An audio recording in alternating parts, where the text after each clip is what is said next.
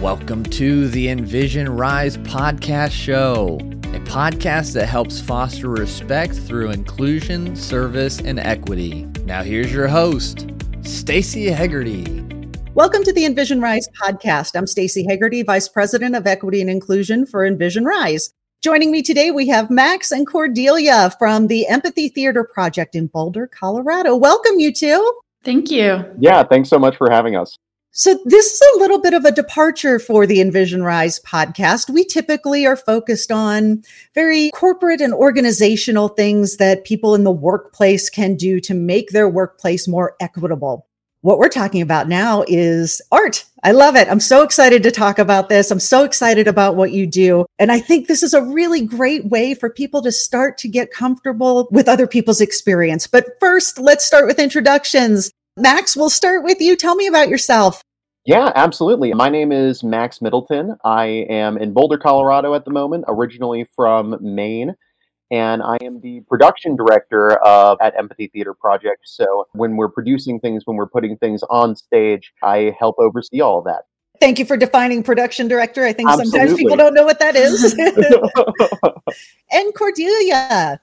Yes. So my name is Cordelia Zars. I'm the executive director at Empathy Theater Project based in Boulder County. And I grew up in Wyoming and went to college with Max in Maine. That's where we met.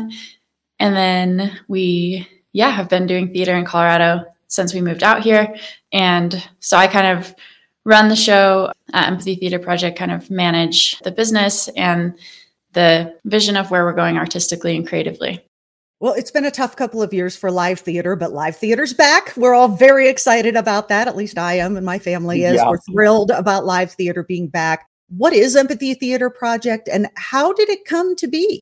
Do you want me to take this or do you want to? Yeah, I mean, I can chime in. I can chime in, but I think you can start off. Yeah. Okay, yeah. So, Empathy Theater Project exists because we have thought a lot about the divisions in our country and how dangerous that is for the future of our democracy. That politics and just rhetoric in our country generally is becoming very polarized. And as artists, we feel that very personally. And it's also sometimes hard to think about solutions to problems that are so big. But we have always felt very passionate that theater is an excellent medium for reaching people at an emotional level that can affect long term change.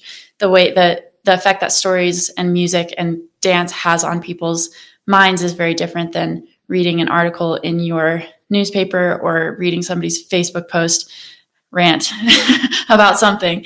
And so that's what we do. That's the tools that we feel like we have and the talents that we can share with the world is bringing art that is not going to ask you to believe something. It's not going to try to change your mind on something. We just share stories that hopefully foster a sense of empathy for a lot of people with different lived experiences, even if that's not something that you personally have been through. Stepping into the theater and experiencing somebody share their own personal experience and their own personal journey that has some way of resonating with you opens our hearts. It opens our ability to connect with other people and to see nuance in the very complicated issues that we're facing as a country.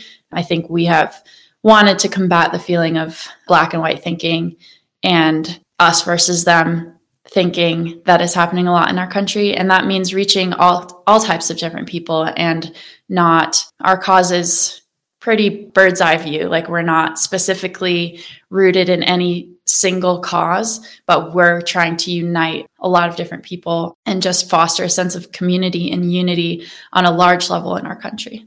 Max what would you like yeah. to add? So i thought that was beautifully said cordelia. Mm-hmm when Cordelia says like, "Oh, you know, we have always felt that this is what that theater can foster empathy because of just the form of art form that it is."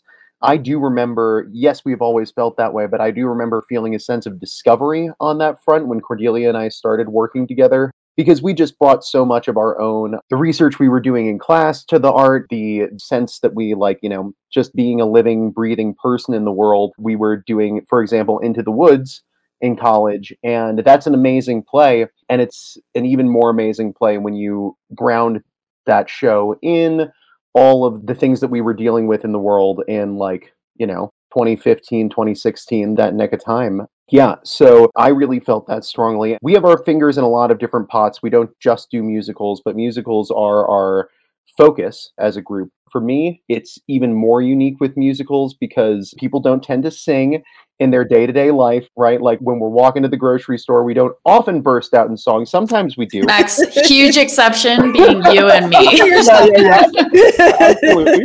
But generally, we're not used to it. And so when you're watching a story that feels real, and then suddenly somebody is singing about pause that is just so personal to that character, it really elevates the experience for the audience and takes them into a moment in a way that I think that just smoke, spoken communication doesn't always do. I think you bring up a really interesting point about the effect that music has on our emotions, on the way our brains are functioning. And I haven't done much research on how music affects your brain, but it does. We know it does. It can change your mood immediately. When you are creating that kind of experience for an audience, are you thinking about those kinds of things? Or is it sort of tangential to what you're doing anyway? That, oh, it's a musical, we're going to do a musical, great. Or is it this music will actually have an impact on the way people are feeling in the moment as part of the audience? I don't know that it's so much a premeditated decision of how exactly we want the audience react to react. And so from that, we're like fact, you know, reverse engineering and composing a song. It's just more led by the emotions in the show. And then the character ends up emoting through song and through the magic of music that we've tried to understand, but really we nobody fully does. The impact that has on people's raw emotions, unconscious emotions that kind of circumvent the rational wiring that we have in our brains and just makes you feel. Everybody knows that, even if you're not a huge music person, like you have music that you probably listen to in the car for a reason because it makes you happier, it makes you nostalgic, or it reminds you of somebody. And so to have that art form within a narrative about a complicated issue it really increases our ability to empathize because it hits us straight. It's literally like resonating in our body, those vibrations of the music. And so it's really powerful. And I think, you know, if you can just imagine watching a movie without sound, like without music, if you just listen to people talking, it would be such a different experience and probably very stale. I don't think we always realize how integral music is in all the media that we consume and just in life in general it is kind of a soundtrack to everything we do. And so even if you're a person that doesn't like musicals, understanding that music does play a huge part in how we interact in the world and how we connect with other people, I think we just t- tap into that specifically and intentionally.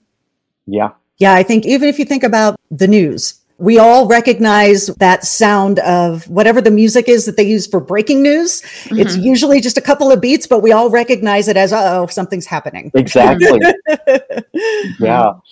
And in a musical, like, yeah, you know, we're not thinking about specific, like, you know, oh, if we play an A flat major chord here, it will open the audience's mind in this way, right? but as far as the story itself goes, at least in Man Up, the musical that Cordelia wrote, people do sing at very deliberate moments. And it, my view on it is kind of in the structure of a musical, people begin to sing when the emotions get too intense to talk about. Mm-hmm. And then there's even another level because they will dance when the emotions are too intense to sing about. And I think that is something we think about consciously. I don't think it's on the audience's mind, but it helps them go on that roller coaster with the characters and get swept up in the story in a way that hopefully they lose track of themselves a little bit. Mm-hmm. Well, you mentioned Man Up. Let's talk about it. I know it's your show that just wrapped not too long ago. So tell me, how did Man Up come to be? Tell me about the story. I'm sure our audience would love to hear about it. Yeah, great. Well, Man Up is our first original musical, and it is a product of a lot of years of work, but it was initially inspired from a lot of thinking that we did after the 2016 election and the Me Too movement that followed in 2017.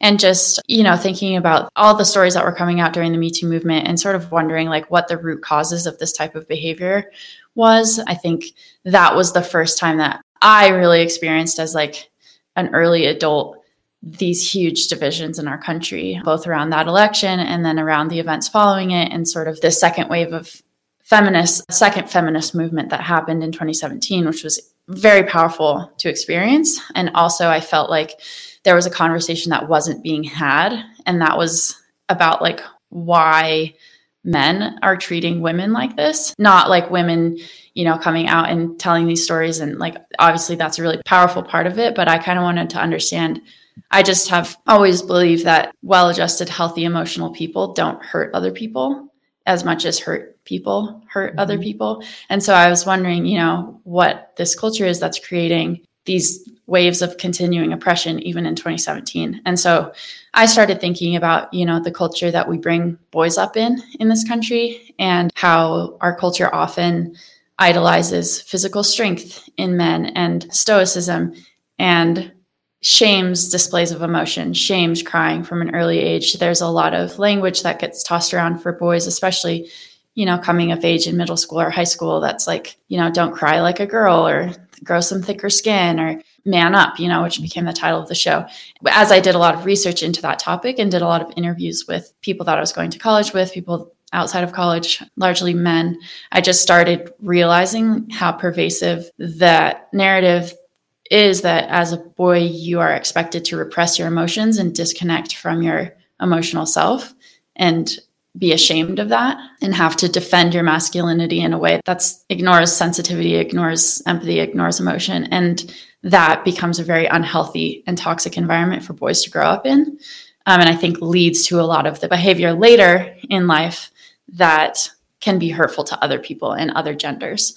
And so that's the story that we wanted to tell. It sort of formed that inspiration and then became, we thought of characters and a story arc, and the music started sort of writing itself. And then we had a space, did a workshop production in 2019, have worked on it more in the last couple of years, and then just had our second production in April, which was a blast. It went great. Yeah. Yeah. A lot of fun. And if I could just chime in, like I remember, I think 2017 was when the ideation really began, Cordelia. Correct me if I'm wrong. Mm-hmm. But like from my perspective, I was very much with Cordelia on the front of like, the world seems a little different than I thought it was in mm-hmm. 2016, right? Like having just graduated from college, feeling like, you know, oh, sky is the limit. Here we go. It was just kind of this come back to earth wake up call of like, we got some problems to solve. And my skill set is that I know how to do plays. so I, how can I leverage? I feel the duty, the need, the responsibility to leverage this as best as I can.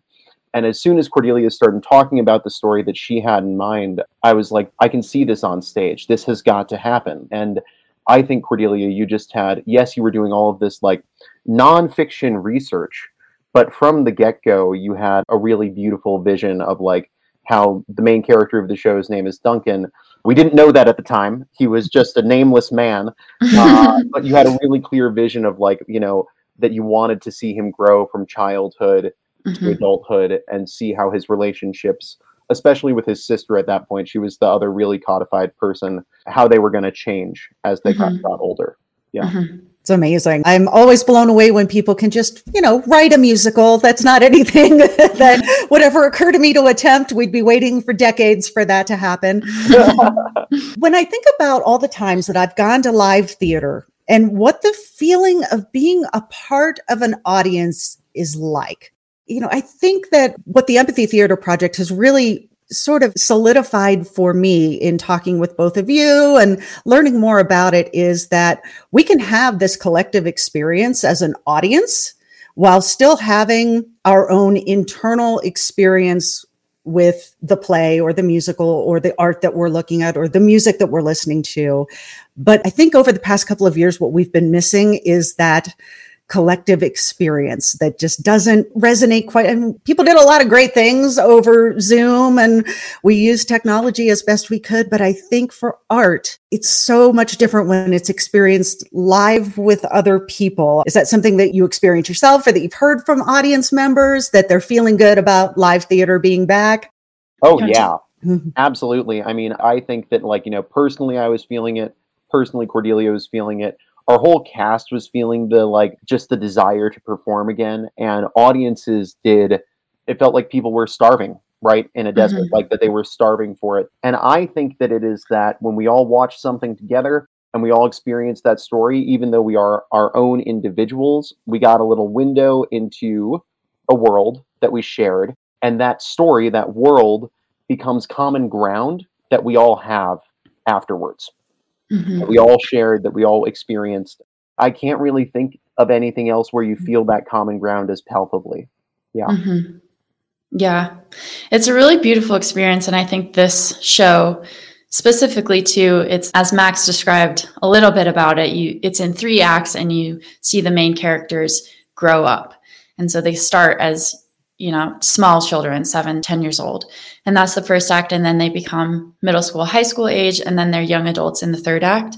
And so there are a lot of different ages in our audience from adolescents all the way through older adults. And so the type of collective intergenerational experience that we had in that theater and then the talkbacks we had after the show between all these different generations reflecting on their experiences that related to the show and having these children and adolescents actually teach the older adults mm-hmm. things that they're learning and the generations that are coming of age right now are kind of busting out of gender stereotypes in a way that was unimaginable for mm-hmm. people that were growing up in the 1960s and 70s. And so having those conversations between all those groups of people and reflecting on how these cultures are still, they're just so ingrained in how we treat each other and how we treat ourselves. And for all of us to be able to come together and have this really powerful experience of reflecting on and wondering how we can break these cycles it was so powerful and so incredible and just made me wonder like where else we have that type of really strong inner generational learning in our culture because that's not something we're very good at as Americans. Mm-hmm. For those who may not know, describe what a talkback is.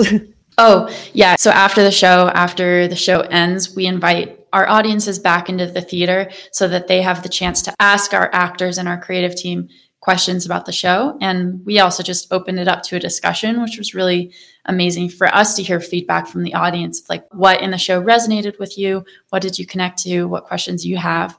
And so we just had really, really wonderful discussions after the show because the show is a lot to process. It's not like Seussical. Like it's there are some heavy themes. There's a lot of fun and lightness in it too, and there are a lot of great you know scenes with kids singing about frogs but it presents some difficult and complicated themes that i was really happy people chose to come back and process those things with us I think yeah. theater talkbacks are just an amazing opportunity for the audience to, of course, interact with the cast in a in a way that you don't get anyplace else.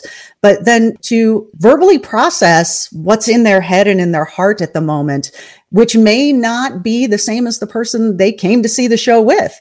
Mm-hmm. And we don't have many opportunities in our society right now to have true conversations with the intent to learn and understand. Mm-hmm. We're so busy trying to outwit each other and talk over each other and force people to agree with us. How were the talkbacks? Did you feel like there were lots of different opinions being shared that people were able to actually hear?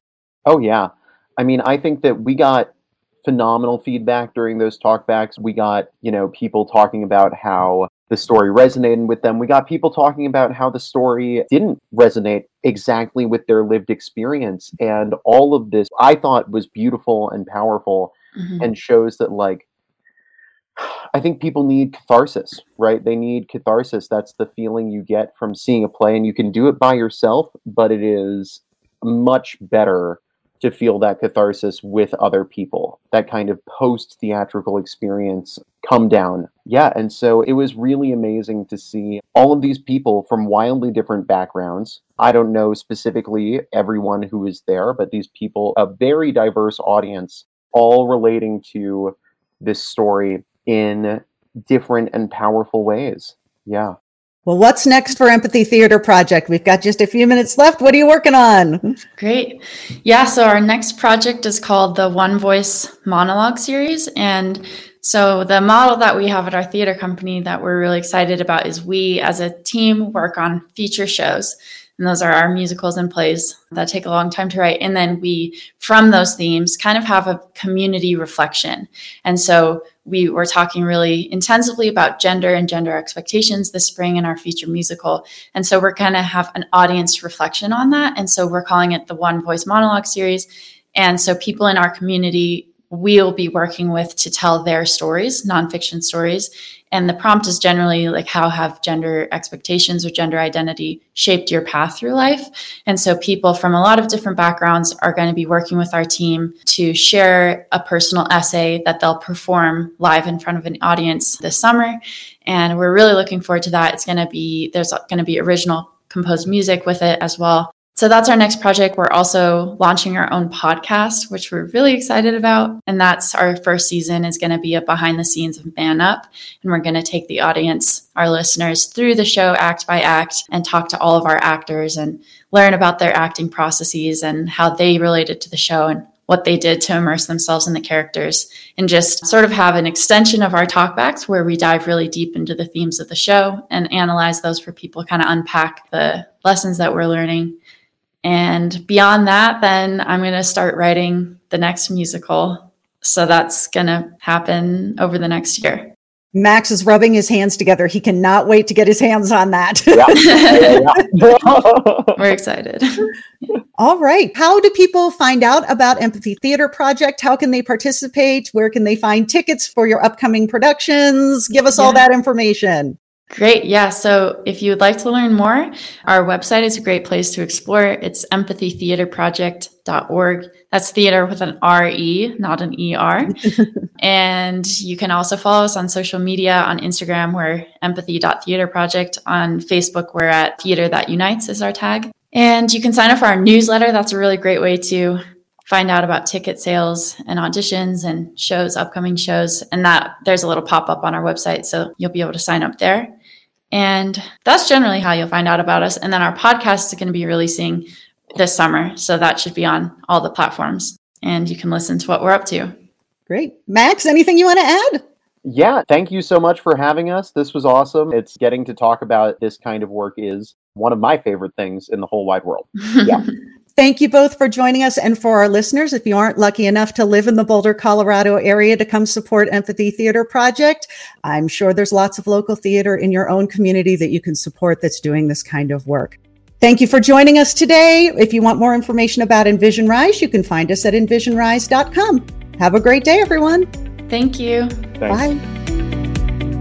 Thank you so much for listening to today's episode. Remember, diversity and inclusion should not be treated as a one off initiative. And so, with your help, we can get this message to more people. Subscribe, rate, and review the show, and be a part of making a difference because it starts with you.